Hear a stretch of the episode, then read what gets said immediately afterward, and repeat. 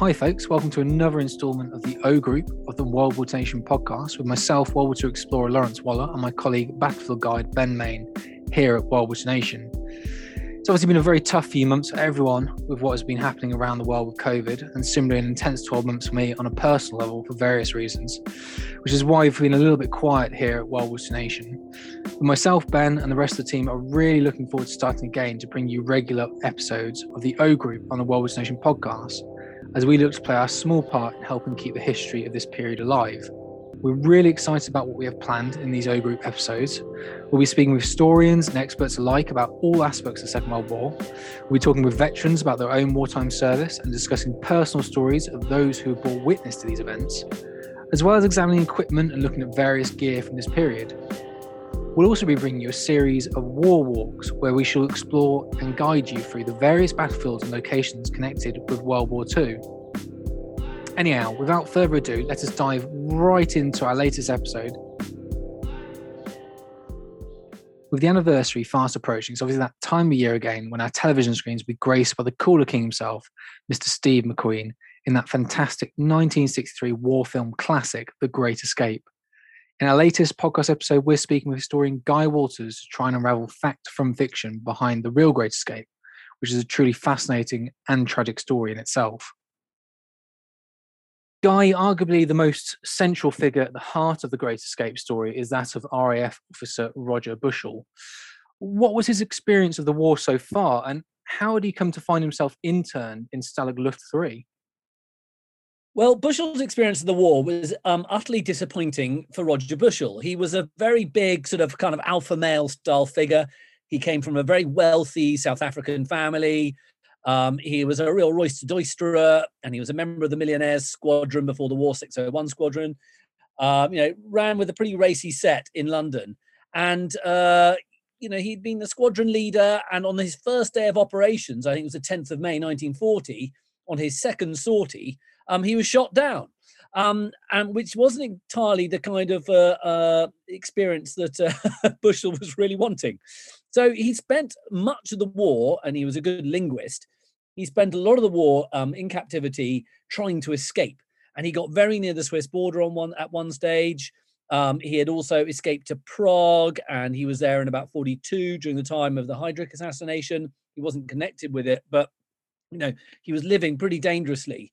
But he was always recaptured, and by the time he emerges into Stalag Luft 3, he's got this kind of reputation as being an inveterate escaper. Um, and it's for that reason why he's um, asked by the senior British officer to head up, um, you know, the, the role of Big X, as it's called, which means you're head of security, well, not head of security, you're, you're basically head of escaping and also head of um, providing information back to MI9, the intelligence network in London. Well, you touched on there. Given his uh, continual escape record and that of other repeat escape offenders, I suppose you call them. Uh, why was he and others like that not interned in Colditz? Um, it's a good question, but I think one of the reasons is that Stalag Luft 3 was regarded as a maximum security camp. So um, it, it, wasn't, uh, you know, Colditz was just one of quite a few maximum security camps. Um, Colditz has sort of kind of got a, a perfectly justified reputation um, as, as as being one of you know the hardest to get out of. But I think Colditz is reputation also rests in the fact that it, it frankly looks the part and it's still there. Who were the other prominent members of the escape committee and drivers behind this mass escape attempt? Well, you've, you've got quite quite a few you know, people obviously involved in escaping, and I would like to talk to you about really how widespread wanting to escape was, because it really wasn't as widespread an activity as people might think it is today.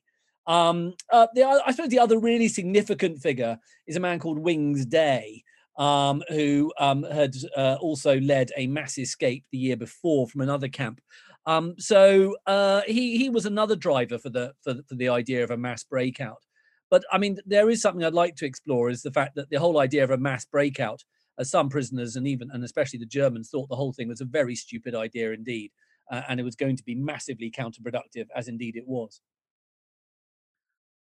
what sort of setup was there in the Third Reich of POW camps during the war, and how many of them were there, and did these kind of all fall under one unified control structure? I'm not an expert on the whole POW structure in the war. Uh, you'd have to talk to someone else about that.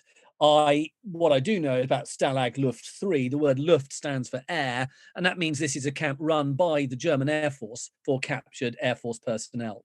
Um, Stalag Luft 3 are the prison camp uh, of the Great Escape, which is in Silesia, which was part of Germany before the war, is about 100 miles south uh, uh, east of Berlin. And, and that is run by the Luftwaffe and you have camps also run by the navy for naval officers and you know you have regular uh, camps run for um, officers and they're called Offizierenlager or Oflags. Colditz was an Oflag, Oflag 4C famously. So um, all the camps are run by sort of different services, if you like. But as the war went on, uh, responsibility for the camps started to fall more and more under the aegis of a man called Heinrich Himmler, who I'm sure listeners need no introduction to. No, certainly not. What were conditions like in Stalag Luft 3 for Allied servicemen, and how did this compare to the other German POW camps not under the Luftwaffe's jurisdiction? Conditions in POW camps throughout the war got progressively worse for obvious reasons. Supplies were more and more limited. The Germans were less willing to feed POWs that much. Red Cross parcels were either not getting through or being pilfered by the by the German guards uh, often. So uh, as the war goes on, uh, conditions get pretty tough. Um, the calorific intake of, of most POWs was probably no more than about 1400 calories a day. And, and, and, you know, it made sort of kind of doing significant amounts of exercise very difficult. Also, uh, some of the people I'd spoken to, uh, you know, were, were saying that your libido goes out the roof. So I think you're very much kind of living a kind of almost shadowy existence. Um, saying that, POW camps were by and large, um, uh, you know, they, they, they, let's get away from the idea they were like concentration camps. People weren't, you know, there were obviously exceptions, but they weren't maltreated in the way they would be at a concentration camp. Because of course, if word had got out that the Germans are maltreating um, Allied POWs, then of course there would be retribution on the German POWs held in Allied hands. So there was a kind of mutually assured destruction, if you like. Um, but know, by and large, the, the, the, camps are all right. There were some real hellholes, though. Um, I can't remember their names. But certainly, you know, rats were a regular feature of several latrines. It's, not a place you want to find yourself. It's it's it's it's a lot worse than Butlins, put it that way. That's a, a, very vivid description. Um, can you you kind of touched on it there anyway, but can you paint a picture for us of the daily routine of camp life, both the POWs and the German guards? Well, I think the sort of POW life was you you, you had options. You you either did nothing and you lay in bed all day, and and and you psychologically that was very bad for you and you know and even though of course sensitivity towards psychological issues um, back in the 1940s was not as great as it is today it was recognized that if you uh, did very little you you you would end up basically getting the terrible black dog you know you'd feel depressed. And and you know people are aware of this and people were moved in, into different huts just to get a new breath of life in terms of your your, your company you know, this is something that I think that many of us are starting to identify with a bit more strongly uh, during lockdown, of course, which is when, when we're talking. So I think that um, uh, your daily routine, you had to get up, you had to sort of make some food. There was there was also a sort of place where food could be got from, um, and then you would you, you know you basically your day was your own. So you know if you wanted to um, help you know, start digging a tunnel, you could dig a tunnel. If you wanted to uh, study for your uh, university degree or your accountant's exams, you could do that because remote degrees are being offered by London University. Um, so you, you could keep yourself pretty busy. Um, and I think most of them, you know, wanted to keep to kind of standard meal times. You could do a bit of sport. Uh, you could kick a football around. As I say, you know, you, you weren't going to play a hard 80 to 90 minutes of football or rugby because, you know, you, you weren't that fit in terms of, you know, your calorific intake. Um, the German German guard, I know less about their day to day routine, but that would involve, um, depending on which part of the, the, the, the, camp staff you're involved in. If you're one of what were called the ferrets, who are members of the German military intelligence service, the Abwehr, you would be spending your day going around the camps, trying to, um, you know, work out, looking under tunnel, looking under huts, looking for tunnels, uh, you know, try, trying to stymie or discover escape attempts. So, um, and you know, your regular German guards would, of course, just be posted up into a guard tower or walk around the fence on a sort of regular basis. Presumably, they had a sort of I don't know eight nine hour shift, and the officers would probably keep officer you know regular office hours in the camp. So you know, it's it's a prison camp, so it would have very similar hours to a prison, frankly. how big was Stalag Luft 3 at its height?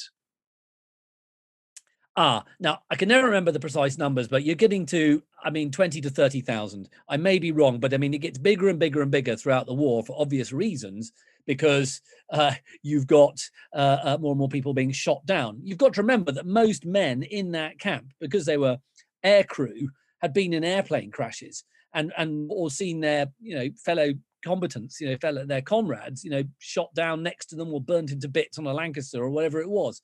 So no one ever wanted the top bunk because it was a common nightmare that you would dream falling out the sky, and as you did so, you would you would sort of fall out the top bunk and hurt yourself. So it, it got bigger and bigger to the size of basically a reasonable town. Um, the compounds that we're interested in, where the Great Escape takes place, is just a tiny part of the whole, you know, camp, and that was called the North Compound.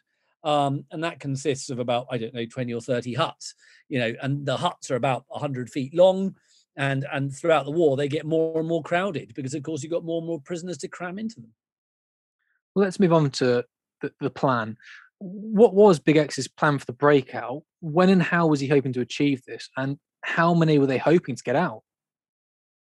Bushell's plan was to have a, he wanted a big gesture. I mean, I argue very strongly in my book that I think that there's a touch too much of the Messiah complex with Bushell.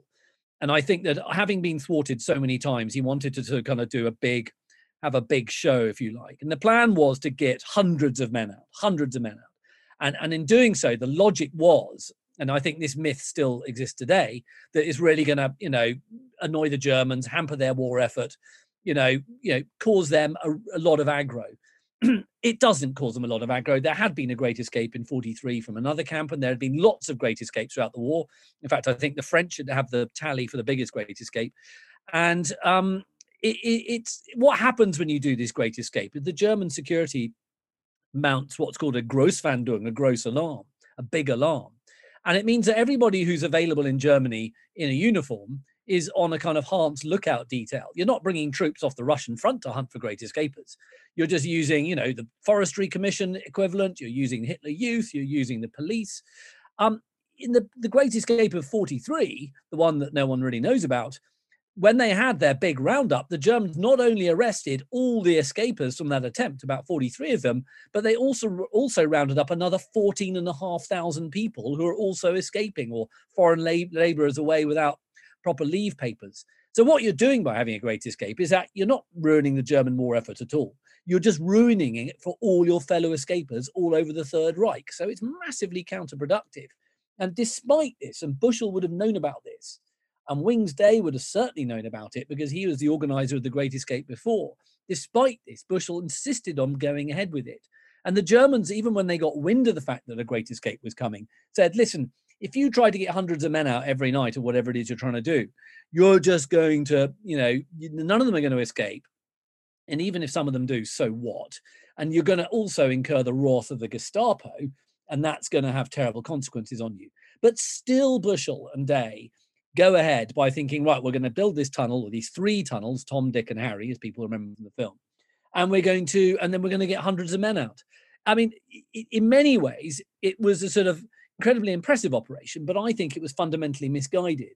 Um, and, I, and I think this is really, really important to remember. The Great Escape was great in some ways, but also, as, as, as some prisoners said, it was a big act of folly. And you've got to remember, and I think I'll mention this point now, that only a third of POWs were interested in escaping. Two thirds had no wish to take part in any escape activities whatsoever. Um, they just wanted to you know, sit the war out. They knew they were safe. That barbed wire may represent their captivity, but it also represented their safety. And I think that you, you've just got to bear in mind that escaping is a, a minority activity. And that is not my you know my analysis that is the analysis of a great escaper called jimmy james who some of your listeners will know and jimmy james says that and other interviewees in, in recordings in imperial war museum said exactly the same thing so Bushell's plan, to go back to your original question after this very long exegesis, is is basically to try and get out as many men as possible um, in order to hamper the German war effort, which, as I say, is misguided. What hurdles did the Allied escapee attempters have to contend with, and how did they manage to overcome these? Well, they had numerous hurdles. First of all, you're digging a tunnel in sand, which, as anybody who's been to a beach and dug a big hole will know, it's going to fall, fall in and collapse very quickly. So you've got to dig a, a very long tunnel, and and and it, it, eventually the tunnel, the tunnel that is used is one called Harry that goes 333 feet, give or take, um, all the way underneath a German part of the camp. So you've got to shore that up. Um, you've also got to be aware of the fact the Germans like driving around the compound in heavy lorries to make any tunnels collapse, just in case there's some there. Um, you've got to contend with the weather in March 44, which is when they end up trying to escape, which is unseasonably terrible incredibly cold. Um, you've also got to contend uh, with the idea that you know people don't have German-looking civilian clothes, so you've got to kind of modify the clothes you do have to look like you know civilian clothes. You've got to find fake passes. Uh, you've got to uh, you've got to forge them. Um, you've got to uh, get hold of currency. You've got to also get hold of enough food for the prisoners to take with them.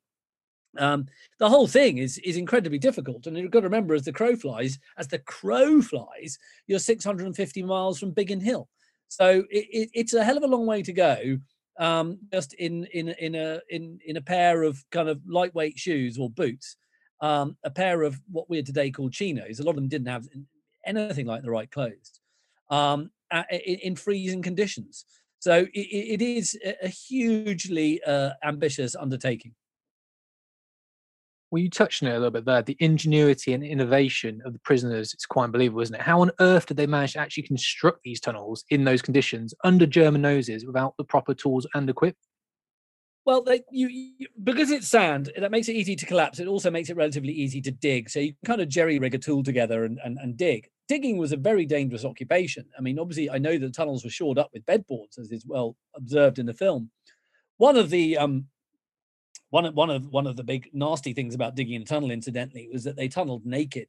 The, the chaps, and also because their their bowels are somewhat loose, you would just have to basically urinate or defecate right in the tunnel in front of the chap behind you. So it is literally a disgusting job tunneling because you are tunneling through and you've just got a, a, man's naked bottom in front of your face for hours at a time. So it, it is it's not a great job, frankly. Um, and you you you've you've got um, also the Germans had a system of microphones under the ground to listen to noises of tunneling. But of course, what the POWs hadn't realised is that those those microphones had been accidentally switched off while they're rewiring the system, and no one had bothered to switch them on again. So that was a German cock up. Um, so it it is it is there is a lot of ingenuity. A lot of these people had come from kind of technical backgrounds. I think typically kind of RAF officers come from somewhat more technical backgrounds maybe than their army counterparts.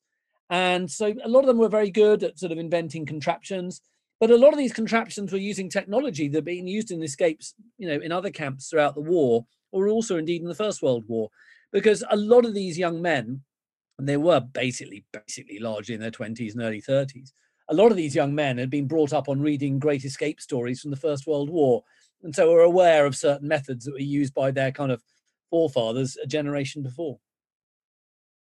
How did you mentioned obviously the ferrets earlier? How did they actually manage to hide these tunnels from them? You know, in this this great amount of sand and soil. Uh, they, with with great difficulty, and you know, one of the tunnels was discovered by the Germans because you got to remember the, tu- the the the the huts are raised on uh kind of concrete blocks or brick blocks about four foot off the ground, so you can sort of crawl underneath them. So the only place you can really go is through the kind of um, the sort of outflow for all the plumbing. Um, and of course, you know, the Germans can't just dig up the plumbing every day. Um, so in many ways, what the Germans are looking for are suspicious, you know, deposits of sandy soil being left around the camp. Um, and and the Germans are, you know, resolutely, um, you know, trying to find things. And you know, there are constant tunneling attempts made, and they're probably about a hundred tunnel attempts are made and most of them, by and large, most of them are discovered. What's incredible about Harry is that it was never discovered, um, you know, before it was used. So it's it's it's an incredibly um, it, it's an incredibly you know it, it's a real testament to the sort of how brilliant the security was for these tunnels. Can you take us through the night of the Great Escape and what happened? Well, uh, it, it's you have to imagine Hut 104 at about 9, 10 o'clock in the evening. Suddenly you've got 200 um, Allied POWs. And look, look, only 50% of Great Escapers are British. So let's get away from the idea that the Great Escape is a, a, a, uniquely British affair. It certainly got no Americans on the Great Escape, unlike the movie, and I think that's well known. Um, although Americans were involved before they were moved compounds um, in, in some of the kind of security for the tunnels. So we can thank the Americans a bit. But you've got 200 men assembling on Hut 104 to try and get out. Um, and obviously, the you know the atmosphere in Hut 104 is very tense, very nervous. People are smoking, trying to look relaxed, doing the crossword. Um, you know, Bushell's pacing up and down, wearing a suit, posing as a, bit, a French businessman that he's going to escape as. Um, you've got, you know, you've got a lot of chaps, you know, thinking, "Am I going to get claustrophobic down the tunnel?" Anybody who's claustrophobic was, you know, told they couldn't go on the on the escape, and a lot of people were very happy not to for that reason, because crawling 330 foot down a ever collapse, potentially collapsing tunnel, you know, which is about two foot by two foot, is, is not my idea of a fun way to spend a night. And you suddenly at about uh, 10 o'clock, you got Johnny Bull goes to the end of the tunnel and realizes that he can't um, kind of raise the trap door um, to get out. It's a kind of, it's, it's not really a trap door, but it's like a kind of frame that's holding up the soil above it. And it's kind of frozen and expanded in the changing kind of temperature. And it's, it's, so it takes him two hours to get out And when he looks out, he realizes the tunnel's about 20, 30 foot short. So that's another cock up. Um, so now things are two hours late already. He kind of says, right, well, I'll hop into the trees. I'll have a guideline, just like in the film with Steve McQueen, and I'll tug on it when it's safe to come out. You got to remember there was snow around, so you weren't making a lot of sound. It's not like they're escaping across, you know, a road where you would be clumping away. And um, by about midnight, the prisoners are starting to emerge. They run off into the trees. And then a little bit later, suddenly there's an air raid um, over Berlin. Germans cut off all the electricity to have a blackout, which means there's no electricity in the tunnel, electric lights that have been jerry rigged. And so they have to use tallow lamps, which of course are very flammable. Um, so if you're crawling down a tunnel with, you know, a heavy greatcoat, you could set light to yourself. People are also forgetting to pull each other through, so that delays things at no end. So it, the whole thing is you know, like all military operations, as you know, as soon as you start, things start going wrong. They always do. You abandon your plan as soon as the first shot is fired. And that's pretty much the same with the Great Escape. You know, uh, some people apparently have panic attacks. It's very hard to, to, to be certain. But certainly by about 4.35 in the morning, you've got 80 men getting out, which is well under half of what Bushell wants. It's still an enormous amount, frankly. And then suddenly, um, I think it's squadron leader Reavell-Carter emerges at about five o'clock in the morning, and and and he's spotted by a German guard, and and these four escapers around the exit to the tunnel all have to put their hands up, and uh, they they they are they are arrested, um, and of course the Germans go absolutely ape, as you might imagine. But obviously, 76 men have got out; they're on the run, and uh, you know, Commandant Lindeiner is summoned and and he goes absolutely ballistic as you can imagine because he knows not just his neck's on the line for this but also is that these escapers are now going to have a very very uncertain future ahead of them. Given the gross grossfahndung hopefully i'm saying that right um, and hostile attitude of the german population towards allied airmen by this time of the war what were their chances of making it home their chances of making it home were very very very slim indeed um, I think that yes, you're absolutely right when you say that the local population, the German population, did not care for Allied airmen. They called them terror flyers, um, and indeed you could see why. Because what we did to Germany um, was a hell of a lot, you know, uh, more punitive than than the Blitzkrieg. Um, the Allied and Americans were bombing Germany around the clock, and tens of thousands of people were being killed, and tens of thousands of people had lost family members. So it was not uncommon for when a, a, a, Allied aircrew had safely parachuted to ground, that they might find themselves being set upon by a vengeful local population and being strung up or shot there and then by angry villagers. I think it's pretty, you know, uh, com- compelling that, you know, if, if my family just been wiped out in an air raid and one of the guys who did it parachutes to ground right next to me, I think I might, I think I might be a bit pissed off with him, frankly. So you, you can sort of see why you know, a, a, lot of war crimes investigations um, after the war are looking at kind of aircrew who've just been shot on the spot by a local sort of, you know, local townspeople. So yeah, it, it's it's a very hostile environment to make an escape. First of all, you've got the temperature, you've got linguistic problems, you've got um, a, a local population certainly unwilling to help you. You've got the fact that people also, you know, the, some of the people who look British, as a man, especially a man called Desmond Plunkett, most British name you can imagine, they also they just look British. They look like they should be walking down, you know, Reigate High Street and not down, you know, Hamburg High Street. So it's it's you've you've got real problems there, and also you've got the fact is that you know no matter how compelling the forgeries of their papers are, some of them aren't that great. Things like Leipzig are spelt wrong on some papers. People are wearing overcoats. That if a German opens their overcoat, overcoat up, they'll still see a British maker's label because sometimes they've been taken off. Um, so there, there's a lot of lot of things that can go wrong, and so the chances of getting home are, are, are almost zero. Well, it sounds like the deck is well and truly stacked against them. Uh, you know, those 80 or so that have managed to get out the tunnel. Did any of those actually manage to make a home run? Well, indeed, three of them did. Two Norwegians and and one one Dutch pilot. Um, and the reason why those guys largely managed to escape was, of course, both their countries had been occupied, and um, excuse me, and both their countries had been occupied. So, if you were two Norwegians, you could say you're a Norwegian forest uh, foreign labourers which is indeed what Muller and Bergsland, the two uh, Norwegians, posed as. They made their way north from the camp.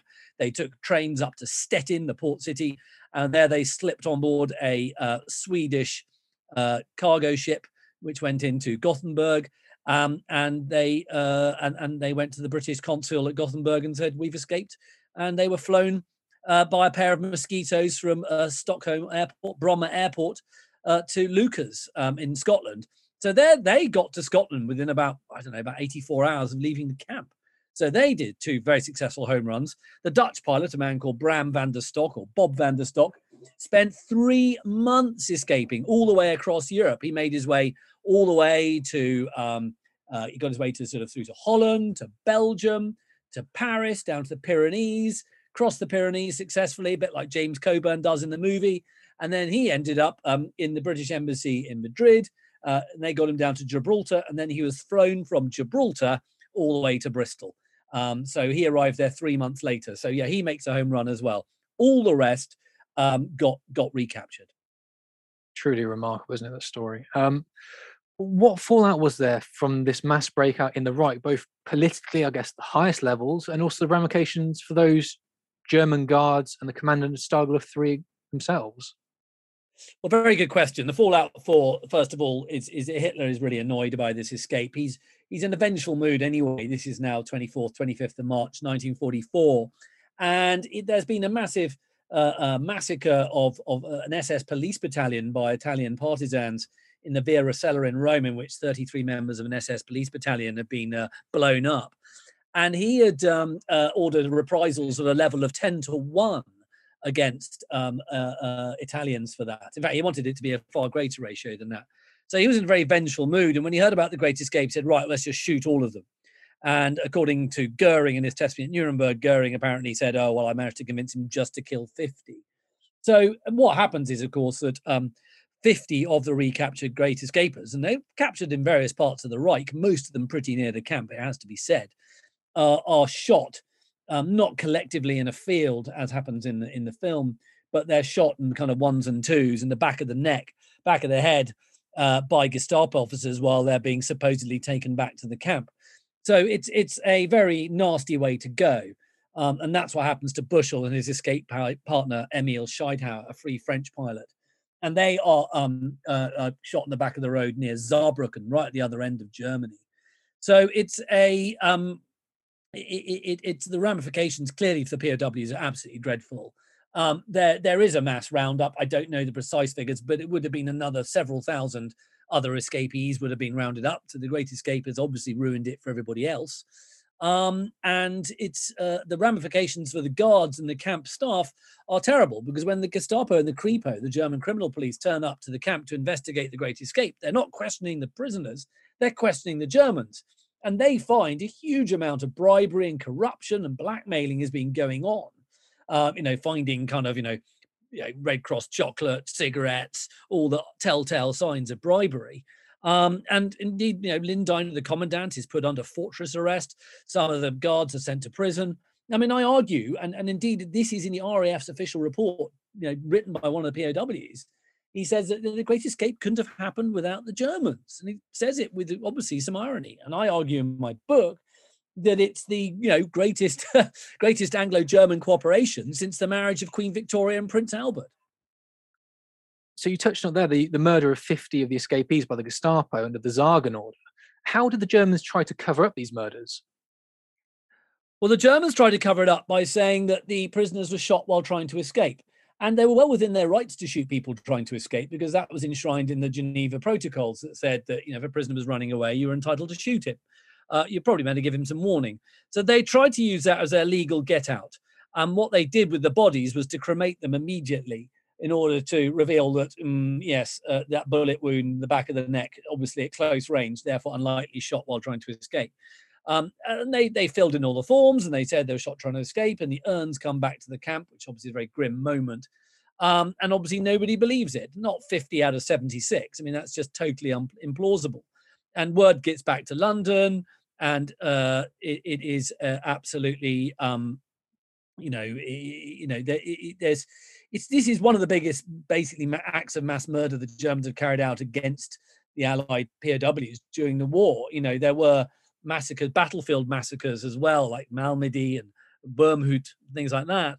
But no, certainly this this was it wasn't unparalleled, but it was particularly particularly vile. Um, I know that there were clearly bigger acts of murder going on in the Third Reich at the time, which I don't need to tell anybody about.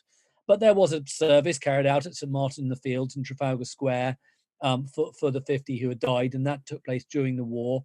Um, the uh, there were you know diplomatic cables sent to the Germans from the British via the Swiss, you know, protesting most strongly. Mean, of course, the war was you know it's 1944. D-Day's about to happen. The whole thing feels like kind of you know in relative terms small beer, but of course you know it was still regarded incredibly seriously at the time. You touched on obviously much earlier on. Um, what was the reason behind the Germans turning off the underground microphones during those three months of Harry's construction? Because obviously that played a big part, didn't it, in it being able to be yeah, made? yeah, yeah. I mean, that was just total cock up. The system was being re rewired or maintained, and whoever's rewiring or maintaining it forgot to turn it back on. So the equivalent is a bit like you know someone coming to fix your burglar alarm, sorts it out, and then forgets to put it back on. So you know that's what had happened. Now the prisoners didn't know that. I mean, what the prisoners also didn't know was that as the war drew on, the guards weren't in the towers, didn't have any ammunition in their rifles. So it was complete bluff.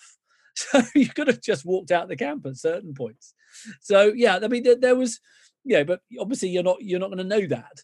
So you've got to remember that the, the German guards themselves were quite elderly um, and quite, you know, they were kind of very corruptible and useless. Um, and and the RAF, I mean, you know, the Allied flyers regarded them, you know, with a lot of disdain they didn't regard maybe the sort of the, the camp senior staff like Lindeiner and his deputy and people like that, but certainly the average guard, you know, w- w- was a, was a pretty average fellow, shall we say? Were there any other mass breakouts by Allied POWs during the war? Yes, there were other mass breakouts. I mean, certainly the Brits had done one the year before, as I've said. The French had done, uh, uh, uh, I think, have the biggest Great Escape French POWs during the war. I know Russian POWs are doing them quite often. So, yeah, the, it, the, the Great Escape is unique for two reasons. One, because of the mass murder that took place afterwards. And two, because Paul Brickhill, a Australian journalist who was in Stalag Luft 3, wrote a very sensational book about it called The Great Escape. And that was an incredibly popular book, which then in case, you know, became an incredibly popular film. So that's one of the reasons why we're kind of talking about it today, is because it's kind of entered into our kind of World War II mythology, if you like. What reminders or memorials are there today that commemorate the Great Escape? Well, there there is a memorial to the Great Escape. There's actually there's a little memorial garden there, and I've taken people to the site of the Great Escape. Um, it's worth going, um, and uh, I may even try and take a tour there at some point again. I um, uh, there is there's a little garden uh, to the sort of uh, east west side of the camp where there is two there's a small memorial that was built by the POWs during the war with tools and money paid for by Lindeiner, the commandant, because he was so appalled what the Gestapo had done. So, and, and the prisoners promised not to use the tools for escape attempts. And indeed, the prisoners were told not to make any more escape attempts. It wasn't worth it. Everyone knew which way the war was going.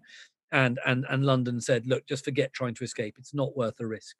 Um, so there was, and then there was another memorial, bigger memorial built uh, which has got three scrolls on it with the names of the 50 who died. and the three scrolls, of course, represent the three tunnels. So yeah, there is a nice memorial garden there, and whenever one goes, there's normally some flowers um, and uh, and and wreaths laid, often by visiting you know Brits largely, but you know there's other nationalities, of course, because there were Czechs, Lithuanians, Poles, you know, you name it, are on the Great Escape. You know, this is this is an international cooperation.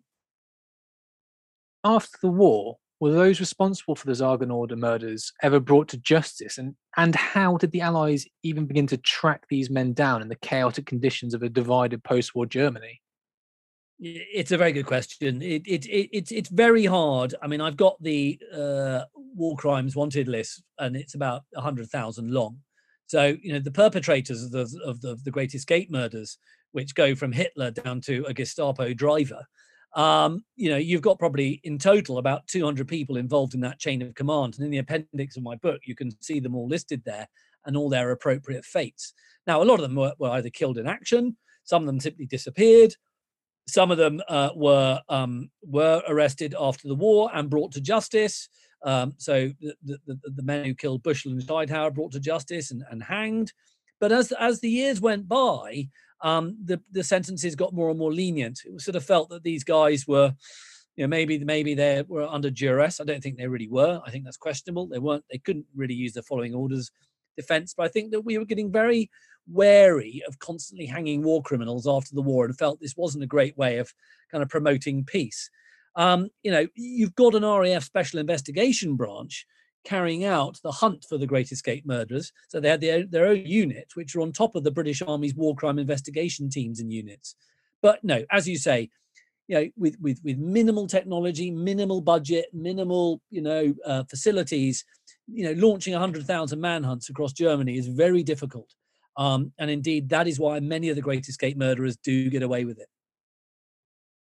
You touched on the Anglo-German cooperation, I suppose we should call it. Um, earlier on the podcast, but could it might be a bit of a counterfactual question, but could the Great Escape have ever happened without German assistance? Well, I mean, no, it don't know it couldn't. It really couldn't. I mean, just think of the passes. If you need forged passes, those were largely produced. Quite a few were produced uh, by a German guard's wife back in Hamburg after he had been sort of blackmailed or bribed for her to produce them on her typewriter. You know, it's very hard to to to write typewriter writing, if you see what I mean, typewriter font. You know, no matter how skilled an artist you are, you know, it, it, it's very hard. And and to do that repeatedly for 200 people, you know, no. So a lot of these things were so the passes were partly produced by the Germans. You know, some of the you know the the the escape clothes, the currency, the rations, and so on and so forth. A lot of these things were obtained through bribery. You know, cameras to produce photographs of passes were obtained through through bribery and corruption. So you know, and and and the fact that you know there was a lot of laxity in in in the way that the guards um, you know behaved meant that no, I, really don't think it could have happened without the Germans, and that's just not my words for it. It's also the words of the RAF officer who wrote the official account of the Great Escape, which you can see in the Public Record Office in Kew. Bushell had in fact been pre-warned numerous times about not undertaking a mass escape if they had in fact opted not for a mass breakout but lots of mini ones in smaller groups of say five or six men do you think this would have been a better chance of success and i guess ultimately survival for those men I, I 100% think that there would have been a better chance of success if you just get out. I mean, only about 20 of the great escapers realistically had any chance of getting home. Why? Because they could speak, um, they could speak the language they they they they were they they they they just they looked the part and they were largely those who were non-british and so i think that it would have made sense if you could have done to get four or five of them out every night um, and and and seal the tunnel back up if you could. The problem was, of course, the night they did the escape, there was still snow and mud on the ground, so the exit to the tunnel because it doesn't emerge into the woods would have been very visible during daylight um, you know, as, as, as day had come up. So I don't think you would have been able to get away with just slipping a few out every night. But certainly the Germans said, you know, and even after the war, when the, some of the guards and the POWs had reunions, and you know, one of the Germans, a man called Glemnitz, a very intelligent man, just said, "Look, it was a really dumb thing to do, and we kept telling you, you know, don't, you know, we knew you were planning something big. You know, we got a sense of it. Don't do it. It's going to be counterproductive." Um, and and and man called Pieber, one of the guards, one of the officers said, you know, just you know, at the time, get out in twos and threes. You're not then going to have the weight of the German security system upon you. You're not going to have Gestapo reprisals, which is what the Germans genuinely feared and had warned Bushell and Wings Day about. So, yeah, I, I think you know, little and often might have been better than you know a lot at once. Touching on that fallout game for the German guards uh, of Stalag Luft Three, were they essentially replaced after this, and did many of them get sent off? You know, for the, the much feared Eastern Front. Uh, maybe a couple. I don't. I don't know the fate of all those who were arrested. I think some were, you know, given kind of six, seven months in in, in military prison. Um, Lindeiner uh, pleaded kind of medical exhaustion, so he avoided prison. Um, so uh, no, I mean a lot of you know a lot, a lot of the guards. I don't. They were too old to be transferred to frontline positions. I mean, you're not using a 22 year old fit guy to be a POW camp guard. You're using someone ancient, my age, you know, 49, to be a camp guard. You know, and he's he's you know relatively old boy. So no, they, they, they those who are proved to be corrupt got a spell in prison, um, and and the rest just stayed there. What made you want to research and write about the Great Escape? Well, like lots of people, I was, uh, you know, and I still am a big fan of the movie, and I'd read the Paul Brickhill book. But I thought, like so many other stories from the war, or indeed any period of history, there's just no doubt that if you start lifting up the rug and looking at the true stories, something very different emerges. So, you know, I went and had a fishing expedition at the Public Record Office at Kew, National Archives, and also looked for German documents and, and looked for, you know, original interviews carried out with POWs before the film had taken place. And what emerged was a very different story, the story that I've been, you know, talking to you about. Um, and realizing that actually it, it's good to get to the heart of these stories and not just listen to the kind of tub thumping, patriotic, jingoistic version of them. It's not because I think that, you know, I, I want to sort of dismantle Britain or anything like that. I don't have any sort of particular sort of, you know, sort of uh, agenda like that. But I just think it's important to, even if you find it personally uncomfortable, to tell the story itself. And that's really, you know, that's what drew me to it.